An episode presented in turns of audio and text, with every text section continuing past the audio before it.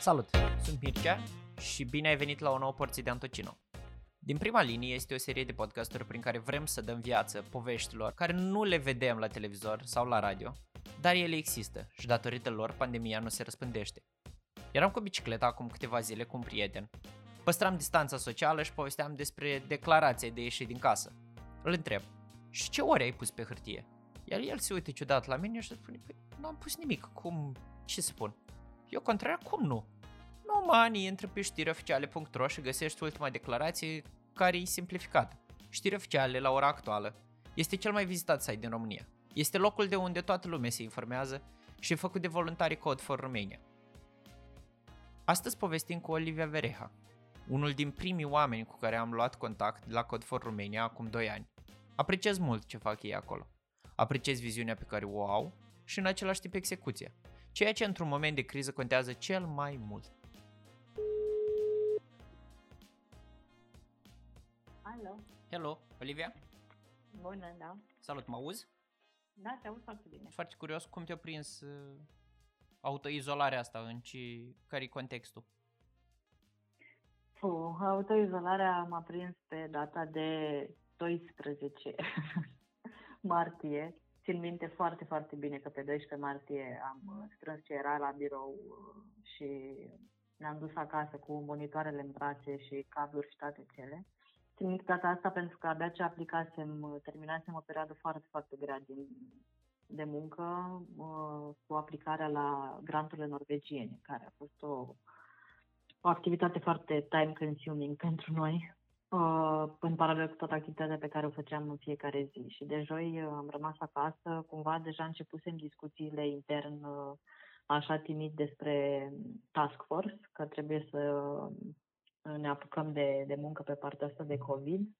Um, și cumva a fost foarte ciudat să, să mă, să mă, să-mi pun, să montez monitorul în bucătărie și nu m-am gândit la momentul ăla, am încercat să nu mă gândesc foarte mult că aici o să stau următoarea lună și chiar mai bine, deși eram foarte la curent cu ce s-a întâmplat în celelalte țări.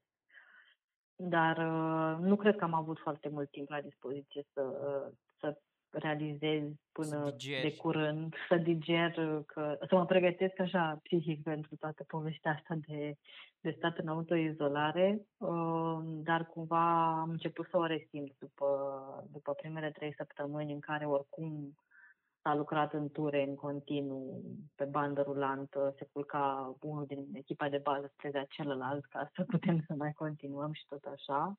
Uh, După vreo trei săptămâni am început să mă uit în jur și să-mi dau seama că sunt în, văd aceeași faianță în fața ochilor, același geam îl deschid în fiecare dimineață și e un pic, uh, cumva te, te ajunge din urmă chestia asta fără să-ți dai seama. Ești mai înțepenit, uh, te iau cu durerile, inclusiv fizică. Când începi să, dacă ești foarte ocupat, de obicei când apar semnele fizice că ești constrâns într-un spațiu, atunci îți dai seama că stai un pic, că eu sunt aici de trei săptămâni, eu n-am ieșit decât să, nu știu, să iau câteva chestii de mâncare de la Mega când a fost super, super nevoie.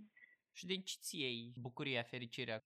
Mi se pare că perioada asta, cel puțin din punct de vedere al echipei uh, de bază din Code for Romania, cei care suntem parte de coordonare, ca să-i spun așa, uh, ne-am apropiat foarte, foarte mult.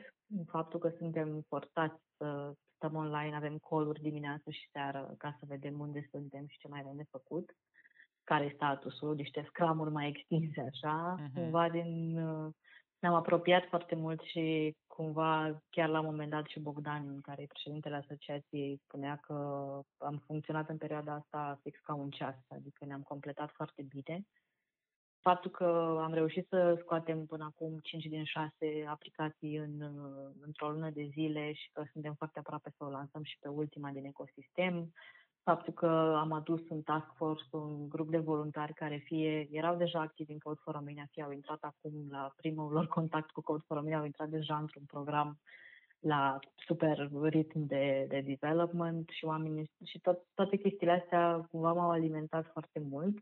Plus ajută enorm când vedem că funcționează și comunicarea asta cu instituțiile care au înțeles că sunt într-un punct în care digitalizarea pentru ei e o chestie vitală, pentru că there's no other way prin care se poate să asigure niște lucruri în toată perioada asta. Chiar cum a fost să accepte treaba asta? N-a, n-a fost o nevoie de acceptare pentru că au venit ei către noi. Noi, inclusiv dinainte, discutam cu Autoritatea pentru Digitalizarea României și cu Secretariatul General al Guvernului. Aveam un acord în derulare în care discutam despre open source, despre ce instrumente digitale putem să implementăm pentru uh, în relația lor cu cetățenii. Adică era o discuție ongoing apropo de, de codul în sistemul public. S-a întâmplat foarte repede. Da, s-a... Mi s-a părut că a dispărut deodată toată birocrația aia, că să stăm, să ne gândim, e, să... Nu, nu, stai liniștit că birocrația n-a dispărut, pur și simplu uh, s-a întâmplat pe mail-uri și în, uh, în coluri și în telefoane. Birocrația încă e acolo din nefericire. Cine și imaginează că mm, brusc suntem digitali ca, ca nație, nu suntem. Au fost foarte multe povești în săptămânile astea cu punem ștampilă, nu avem ștampilă, unde e ștampila, ne trebuie sau nu ne trebuie, e ok cu digital, nu e ok cu digital, mai facem o cerere, mai facem un act adițional, adică a fost, a fost un consum psihic și de resurse pe partea asta de birocrație foarte mare, mai ales că să dai seama că în unele uh, ministere lucrurile astea sunt, merg mult mai ușor pentru că sunt mai puțini oameni sau oamenii care sunt acolo sunt mult mai digitali, versus alte ministere în care s-au digitalizat așa peste noapte și toată lumea trebuie să învețe să-și dea seama de fapt e ok să folosesc asta sau nu, e bun tool ăsta sau nu, adică a fost așa un crash course foarte mare pentru mulți dintre ei. Din nou, ne-a ajutat foarte mult că noi aveam deja acest parteneriat și începusem deja niște proiecte împreună, inclusiv pornind de la documentul acela de șapte politici publice pe care noi l-am trimis în, în toamnă discuția de acolo a continuat și aveam niște planuri puse pe hârtie care momentan s-au pus pe pauză cât de cât, adică s-au amânat pur și simplu puțin pentru că am zis ok, ne oprim și hai să lucrăm pe chestia asta. Da, dar imaginez că vă văd cu alți ochi, right? Da, da, în momentul ăsta e cu totul, e cu totul altă comunicare, e și chestia asta în care am răspuns foarte repede, am livrat foarte repede, suntem în continuare alături de inclusiv știri oficiale la care facem mentenanța sau date la zi în care încărcăm datele când vin de la grupul de comunicare strategică, adică ne-am creat niște fluxuri cu ei și la început a fost mult mai dificil pentru că au și intrat foarte mulți oameni în schemă. Adică dacă îți închipui, de exemplu, că sau noi lucrăm cu ADR-ul, cu Autoritatea pentru Digitalizare, dar există foarte mulți actori în schema asta. De exemplu, tocmai în câteva momente o să plece de, de acum nota redacției 16 4 la ora 12.42, în câteva momente o să plece comunicatul de presă legat de, de Diaspora Hub, care e al cincilea proiect. Adică în, în toată povestea asta e, e relevant să înțelegem că Ministerul Afacerilor Externe a avut ceva de spus, Departamentul pentru Români de Pretutindeni a avut ceva de spus, am colaborat foarte bine cu amândoi, pe stăm acasă și pe uh, ce trebuie să fac, unde am lucrat cu Departamentul pentru Situații de Urgență și cu respectiv Ministerul Sănătății. Adică sunt enorm de multe entități care nu întotdeauna comunică foarte bine între ele, mai spre deloc, dacă mă asta e o notă personală a mea, mai spre deloc și cumva au fost foarte multe situații în săptămânile astea în care cumva noi am, am închis ciclurile astea de comunicare și între ei ca să putem să, să livrăm lucrurile astea cât mai repede. După primele două proiecte, lucrurile s-au mai relaxat. Au văzut că funcționează, au văzut că nu e un monstru tehnologia asta și că ne ajută și că e utilă și face bine, nu face rău și tot așa. Nu pot să spun că am avut neapărat o atitudine din partea lor de nu-mi trebuie, în niciun caz. Cum spuneam, și ei au venit către noi cu niște nevoi destul de clar definite. Îi durează până te obișnuiești, că brusc au apărut niște oameni în schemă care fac niște lucruri, toți suntem împreună aici, sunt 30 de oameni noi pe care i-am cunoscut și noi în zilele astea. Eu mi imaginez că vă zic, știi, de genul copii, copiii ăștia cu calculatoarele lor care au venit mm, să ne... Mm, da și nu, adică din punctul ăsta de vedere am fost plăcut surprinsă la capitolul ăsta, în sensul în care nu mai e aceeași atitudine cum era înainte, cu au venit și băieții ăștia cu o jucărie. Nu, nu, în niciun caz. Pentru că chestia asta cu autoritatea pentru digitalizare și uh, faptul că a trebuit să ne mutăm forțat în online cu toții, indiferent că suntem stat sau privat sau uh, societate civilă, um, a eliminat destul de mult chestia asta.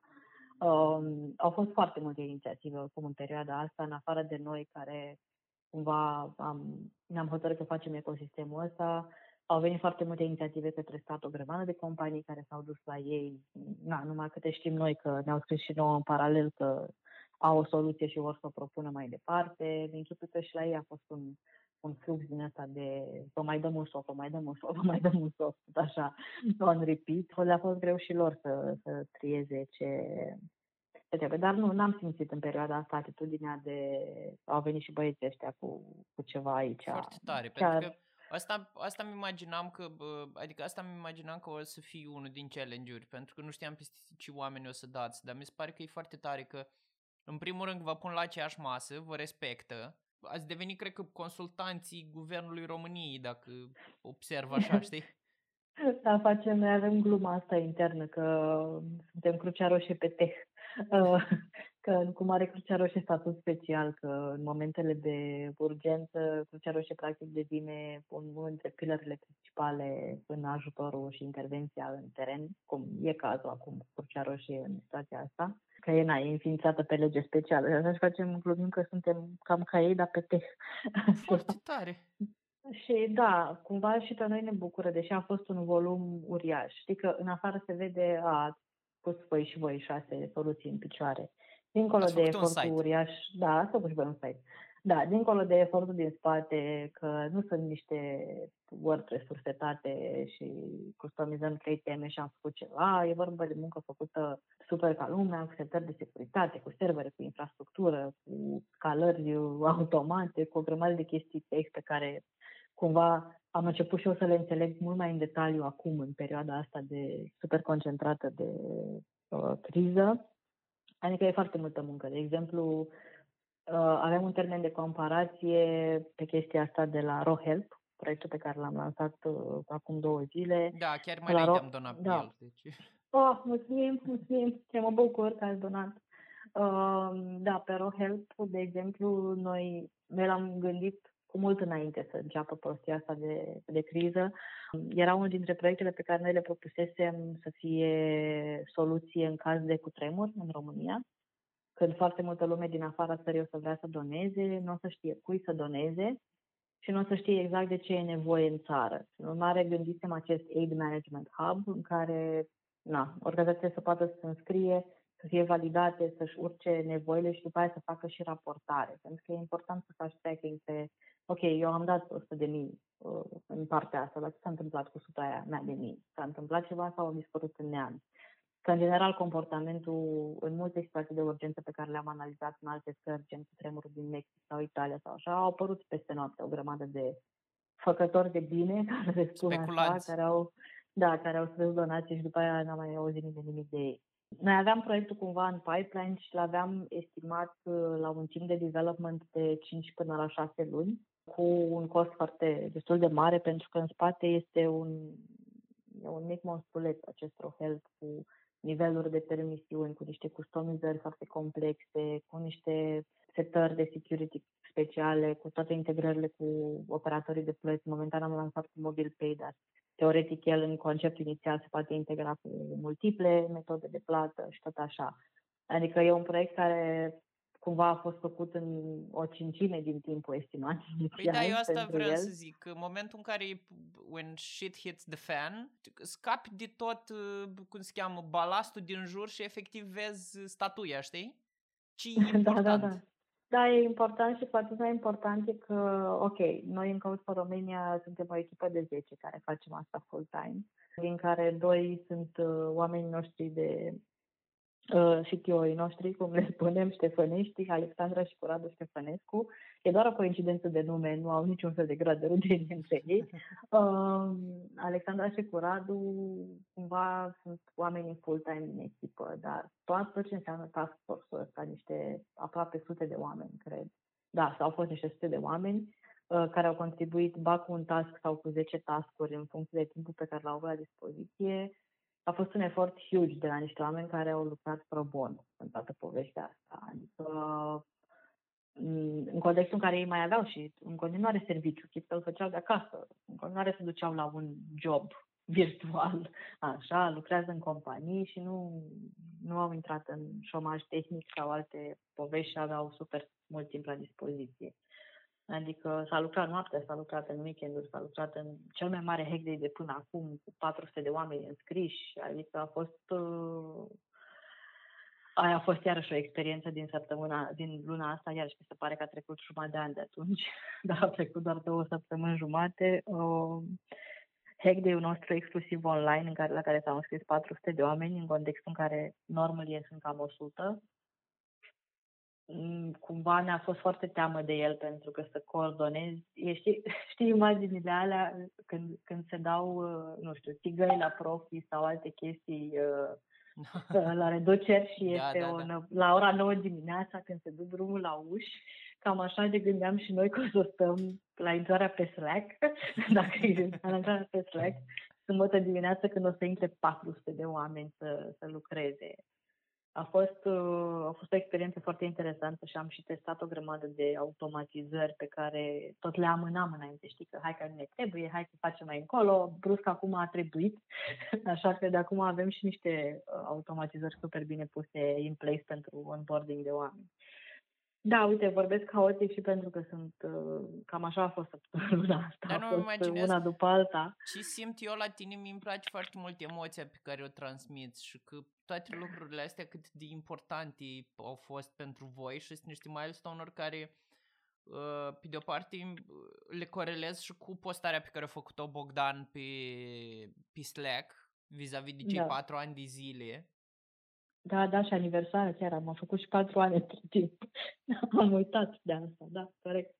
Adică sunt toate chestiile astea la un loc și mă, mă uitam și stăteam și mă gândeam că, bă, cine s-ar fi gândit ca cu patru ani de zile o organizație de tech să aibă impactul ăsta?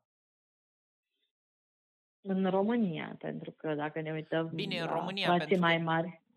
da. Dacă te uiți în Silicon Valley, e norma. Da, acolo există și Code for America, există și alte exemple, Code for Africa, de exemplu, care are un istoric foarte amplu pe zona asta și a făcut o grămadă de, uh, de lucruri, dar ei au un alt tip de organizație acolo și au avut un cu totul alt context de dezvoltare. No. Și de asta da, zic, cu adică... patru ani nu știu dacă ne gândeam, adică cu siguranță aveam niște idealuri uh, de dimensiunea celui pe care am început să-l atingem acum. Dar, uh, da, e, e foarte rewarding, apropo de, de unde ne iau fericirea, e foarte rewarding să-mi dau seama că în patru ani am făcut lucrurile astea. Chiar făcusem un calcul fix înainte să înceapă nebunia asta. Am uh, avut super privilegiu să vorbesc la TEDx în București. Da, am văzut, asta am văzut, felicitări. Și, mulțumesc, și uh, în speech meu de la TEDx am, am făcut un calcul am făcut un calcul, am, noi ținem, ținem record, we keep tabs de câte ore se lucrează în Code for Romania, fie că sunt voluntari sau oameni full-time. Și aveam, am ajuns acum undeva, bine, cred că am depășit în luna asta, pe la 100.000 de ore de muncă băgate în patru ani. Și am împărțit, am făcut un calcul din ăsta super simplu, am împărțit ăștia 100.000 de, 100, aceste 100.000 de ore să-mi dau seama că am făcut în patru ani ceea ce în mod normal unui om ar fi luat 32 de ani să facă. și da, doar așa, doar ca un calcul de ore, presupunând că există un om care are toate skillurile de UX, de research, de development, de infrastructură, de security, de community management și toate cele, presupun că există acest Superman, dacă se apuca, el era omul Code for Romania, a durat 32 de ani să facă tot ce am spus noi în patru. Deci și a fost... Să vreo, na, măcar vreo 20 de ani ca să prindă toate skill-urile și după aceea încă 32 ca să ducă la capăt ăștia 4 ani, știi? Da, chiar ne, ne uitam că până acum, noi tot timpul, adică povestim despre câte zeci de mii de ore se bagă acolo, cât se bagă acolo, cât a durat să facem, nu știu, de monitorizare vot care a durat undeva la vreo 500 și ceva de ore în total cu versiunea 1 și 2 și tot așa. Adică calculăm lucrurile astea în funcție de task și de estimările pe task și toate cele. Dar niciodată n-am stat să, să ne gândim, bă, dacă eram doar 2-3 fraiere, știi, ca să spun așa, care ne apucam de chestia asta, oare cât ne-ar fi luat? Și a fost, uh, a fost prima dată când chiar am împărțit să vedem calculul ăsta. Și da, e... Astea sunt momentele în care uh, îți face un click undeva in the back of your head, face un click și îți dai seama cât am făcut în patru ani. Mă chinuiam, mă bâzie Cătălin de la comunicare, de la noi, care spune hai și mai scrie cu un blog post, mai scrie nu știu ce, și mă pun și scriu și îmi dau seama după aia că ajung pe la pagina 10-11 și am, abia am terminat de povestit anul 1. și zic, ok, am înțeles. Asta, pentru că altfel, in the rush of things, nu, nu dai seama cât de multe lucruri se întâmplă și, iarăși, apropo de știri oficiale și de reacția în ați făcut și voi un site, sau de cele două extensii pentru Chrome și Mozilla de identificare de cuvinte cheie și trimiterea omului către sursele oficiale. Uh, știrea oficiale a ajuns practic la uh, 2 din 5 români în câteva săptămâni, în 3 săptămâni. E it's huge. Adică, uitând de la numărul de unici care au intrat pe platformă în România în ultimele 4 săptămâni de când proiectul ăsta e în picioare, cel puțin 2 români, 2 uh, din 5 români au intrat pe platforma asta e, e mult. Adică nu... Nu există alte aplicații sunt, care se poate să spună asta. Sunt, da, dar sunt niște, niște, niște platforme care sunt established, adică vorbim, nu știu, de uh, site-urile foarte, foarte mari de presă care poate să spună chestia asta, dar vorbim, nu știu, de platforme care există de zeci de ani, nu e un, nu o platformă făcută marți care de, într-o săptămână a ajuns la primul milion de, de afișări. Uh, se vede și aici, apropo de forța unei colaborări funcționale între, între instituții și, și organizații din societatea civilă. Uh, și cred că speranța mea deep down și cred că o să sper să vedem chestia asta după ce trece nebunia asta cu criza, să vadă și ei că the added value al acestui tip de colaborare că împreună putem să facem niște lucruri care pot să funcționeze super, super bine. Nu știu acum ce să spun în momentul ăsta, pentru că toată lumea e foarte obosită, atât noi cât și cei de prin instituții cu care am mai lucrat. Da, îmi imaginez că e foarte, foarte provocator ce se întâmplă acum.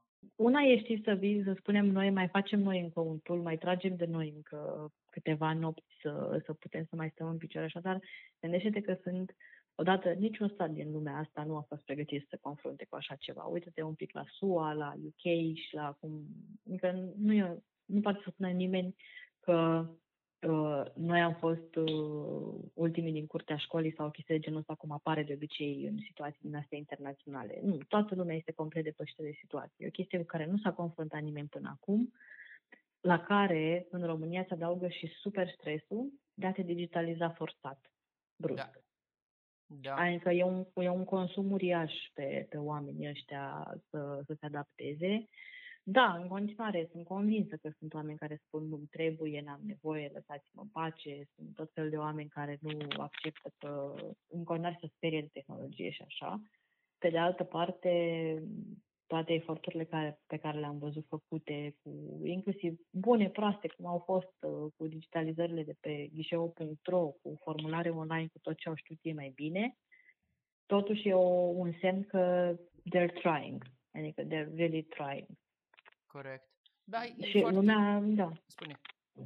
E foarte că lumea de obicei, ce am observat și asta este unul dintre proiectele la care lucrăm zilele astea și probabil o să-l punem în picioare cât de curând, ce ne-am dat seama uitându-ne în, în zona de social media și uh, reacțiile persoanelor la tot felul de decizii ale instituțiilor sau uh, acțiuni ale lor, lumea nu înțelege cine e responsabil de ce. Adică am văzut tot felul de de ce nu face primăria nu știu ce. Păi stai că nu e treaba primăriei să facă, asta e treaba altcuiva. După care, de ce nu avem voie să facem chestia asta? Pentru că nu există o lege. Ca să poți să implementezi ceva, trebuie să existe o propunere legislativă, să treacă de niște camere, să... adică sunt niște lucruri pe care lumea pur și simplu nu le percepe și nu înțelege nivelul de dificultate al lor ca ele să poată să devină da, realitate. Da, dar problema cred că e mult mai adâncă, pentru că dacă stai puțin și te uiți, în România, mă rog, și nu numai în România, cred că în orice țară, nimeni nu prea înțelege ce face președintele, ce rol are regele, spre exemplu, ce rol are primul ministru, Dacă ai văzut că era un scandal întreg în care Iohannis facă străzi, nu are nicio treabă. Sau, adică lumea nu știe ce rol are și nici eu nu știam până să mă interesez. Adică știu că la un moment dat a apărut un puști, nu mai țin minte de la ce, uh, avea un uh, canal de Facebook în care povestea ce face fiecare, ce face prim-ministru, ce face președintele, ce poți face dacă da, te da, da găsește da, poliția și așa mai departe. Bă, lucrul ăla de informare nu există și nu există pentru că, unul, nu ne punem problema, doi, cerem fără să ne dăm seama cine poate să ne ofere da. și atunci este foarte, foarte greu. Hai să mă da, întreb da, un pic da. spre finalul interviului, că da. mai avem puțin și mai Scuze că vorbesc întrebări. Frum. vorbesc foarte mult, îmi pare rău. Nu este nimic, asta e liniștit. Cred că de asta ai și ai succes. Uitându-te la ultima perioadă, ultima lună de Code for Romania, care e o poveste care, ți, care ți-a rămas în cap și care tot timpul când, o, când îți vine în cap îți, îți pune un zâmbet pe față? Uf, din ultima lună, o să spun, o să spun două. Una care e foarte amuzantă, mai facem și coluri în care pur și simplu stăm de vorbă ca să nu ne uităm uh, unii pe alții cum arătăm, așa, și în care cumva ne conectăm și cu restul, restul task force-ului și cu restul comunității care nu e implicat neapărat în eforturile astea și am avut un call acum trei săptămâni, într-o vineri seară, în care fiecare avea câte un pahar de vin și povesteam cine ce face prin casă. Și la un moment dat cineva a pornit uh, acele, în, în Google Meet pe care îl folosim noi, uh, poți să pui automatic captions. Doar că automatic captions uh, funcționează doar pe limba engleză.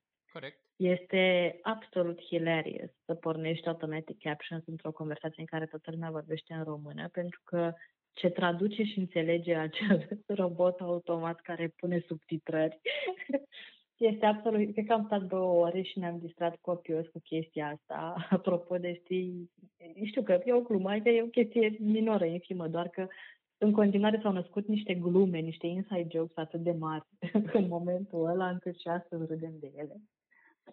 Și a fost foarte fun și cred că iarăși un moment, adică un moment de breakthrough a fost pe care ne amintesc cu drag din perioada asta, a fost iarăși când uh, aveam la un moment dat un, uh, un call de echipă, un touch point. Ne-am dat seama, am avut revelația aia de we're halfway through. De, că a fost punctul ăla de am trecut de jumate, am lansat 3 din 3 și de acum mergem mai, mergem mai departe cu, spre finalul acestei perioade, pentru că a fost, a fost chiar un consum foarte mare și gândește că unii dintre oamenii ăștia au și copii acasă, ceea ce e foarte dificil în perioada asta, pentru că nu poți să știi dacă ai un cățel, îl mai ușuiești în camera cealaltă și da. E, s-au adaptat foarte, foarte repede oamenii la noile lor realități în patru pereți, uh, cu un volum de muncă uriaș și cu un volum de muncă uh, peste cel pe care îl depuneam oricum. Și cea iarăși un moment care a fost foarte wow, care se repetă din fericire cam la câteva zile, când ne scrie câte cineva și ne spune, băi, super mulțumim. Adică dacă am reușit să ajutăm pe cineva cu o chestie, chiar acum pe RoHelp am primit un, cineva a completat formularul de înscriere ca ONG, dar de fapt a completat cu Bravo Code for Romania, vă mulțumim foarte mult. This is a project we really needed și a venit, ne-a venit mail, așa că s-a înscris această organizație. Nu înțelegeam și organizația Bravo. Cine sunt oamenii ăștia de la Bravo? Și când am deschis formularul, asta e că nu e Bravo. Bravo ai stil. da. Da, și sunt momentele astea când cineva vine și spune, când cineva vine și îți dă seama cât de multă muncă a fost în spate și cât am tras de noi și spune, băi, you've done a good job, good going, okay? Contează, contează enorm și astea sunt cele pe care, care au ținut toată echipa în priză. Când vine cineva și chiar îți dai seama pe bune cum, cum a ajutat soluția pe care ai pus-o în, în practică. Cum putem să vă ajutăm sau cum poate orice ascultător să vă ajute? Uite, exact așa, să, să trimită un mesaj, chit că îl trimite pe pagina de, de Facebook într-un mesaj, chit că trimite un mail, Ehm, dacă e în Slack la noi deja, să o scrie pe general, să spună, bă, ne uităm în GitHub la aceste repo-uri în care sunt de mii de linii de cod și review-uri și issue-uri și toate alea și ne dăm seama cât de mult s-a băgat în luna asta. și cât s-a, cât s-a muncit. Obviously nu ne supărăm dacă cineva ne, dă, ne donează uh, bani, pentru că și noi, ca toate, tot sectorul de non-profit, vom fi foarte, foarte loviți după povestea asta. Uh, Chiar aveți că... în plan să faceți vreo aplicații care să ajute la partea economică sau chestii de genul ăsta? Uh, asta e o discuție pe care o să avem imediat după ce terminăm ecosistemul, să ne dăm seama, noi ne vom muta focusul pe zona de societate civilă, în primul rând pe ONG-uri și să vedem dacă putem să mai sprijinim și cu totul alte direcții decât am făcut-o până acum. N-aș ști să-ți spun în momentul ăsta dacă o să facem. Înțele- ne dăm seama că sunt niște probleme destul de mari în zona asta de întreprinderi mici uh, și small businesses care Uite, au de suferit foarte tare.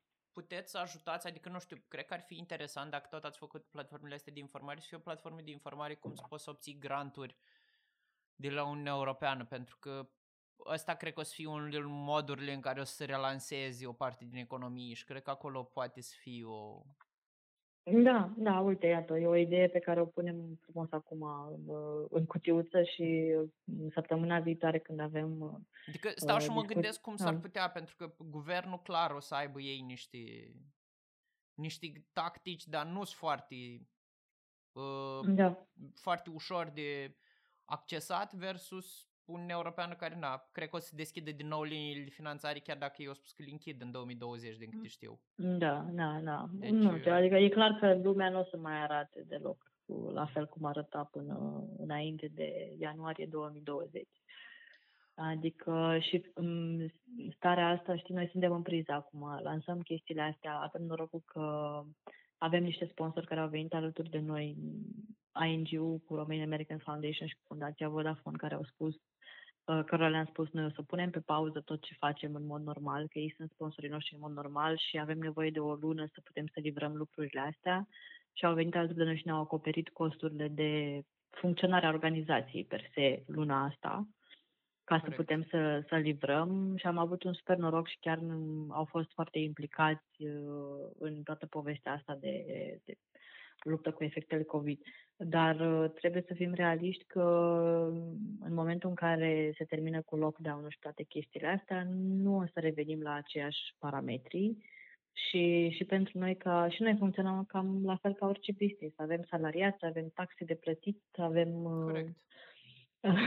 avem chirie de plătit pe care o plătim în continuare, pentru că inclusiv cei care ne găzduiesc pe noi în mod normal au și ei nevoie să trăiască uh, și la cât de mulți bani s-au pompat din sectorul privat în perioada asta în eforturile de salvare, ceea ce a fost excelent că am văzut efortul ăsta din partea companiilor. E clar că tot ce înseamnă bugete de CSR uh, către ONG-uri s-au dus. Mm, s-au dus sau dacă sunt, mai sunt undeva acolo pe fundul sacului.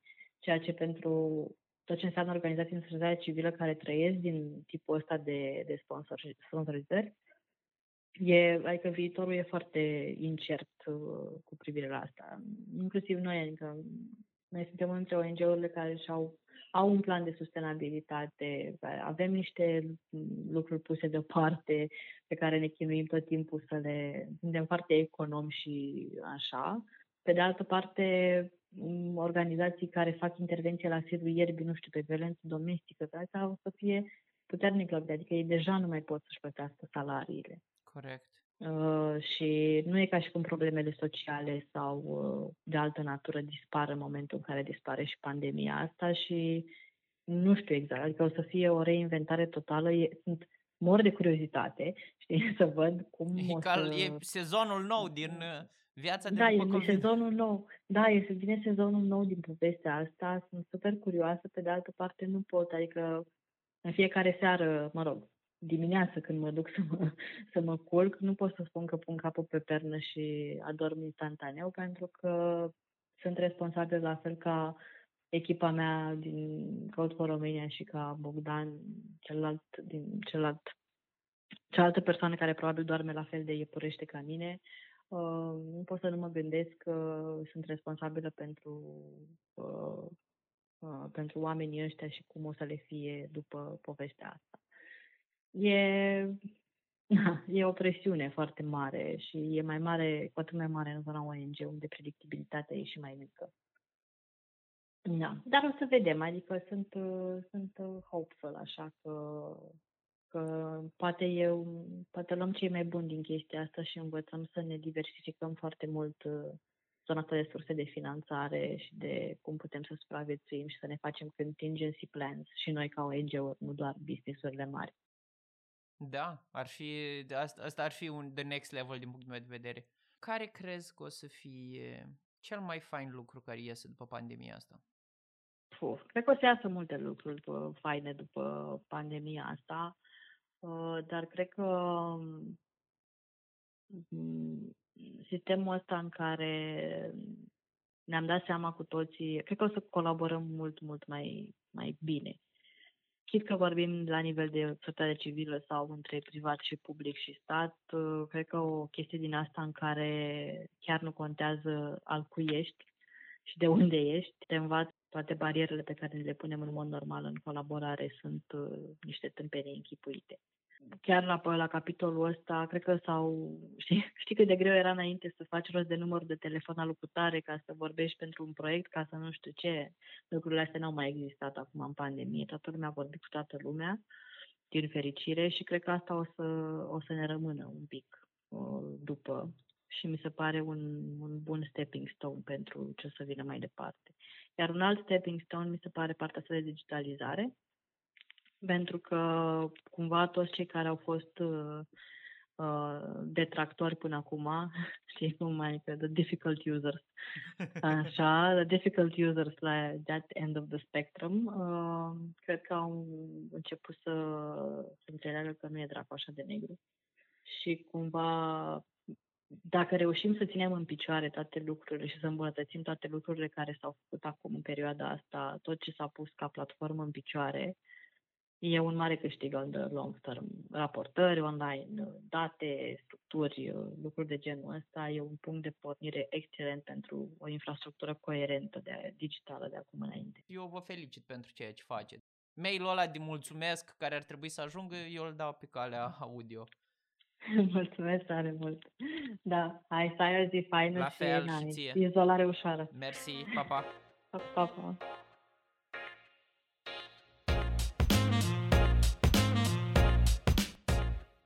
Dacă ți-a plăcut și știi că cineva din prima linie are o poveste de împărtășit, poți să-mi scrii pe Facebook și îl contactez eu. Sunt Mircea Serediuc și îți mulțumesc că ai ascultat. Stai în siguranță și îți doresc să ai curajul să îți spui poveștile.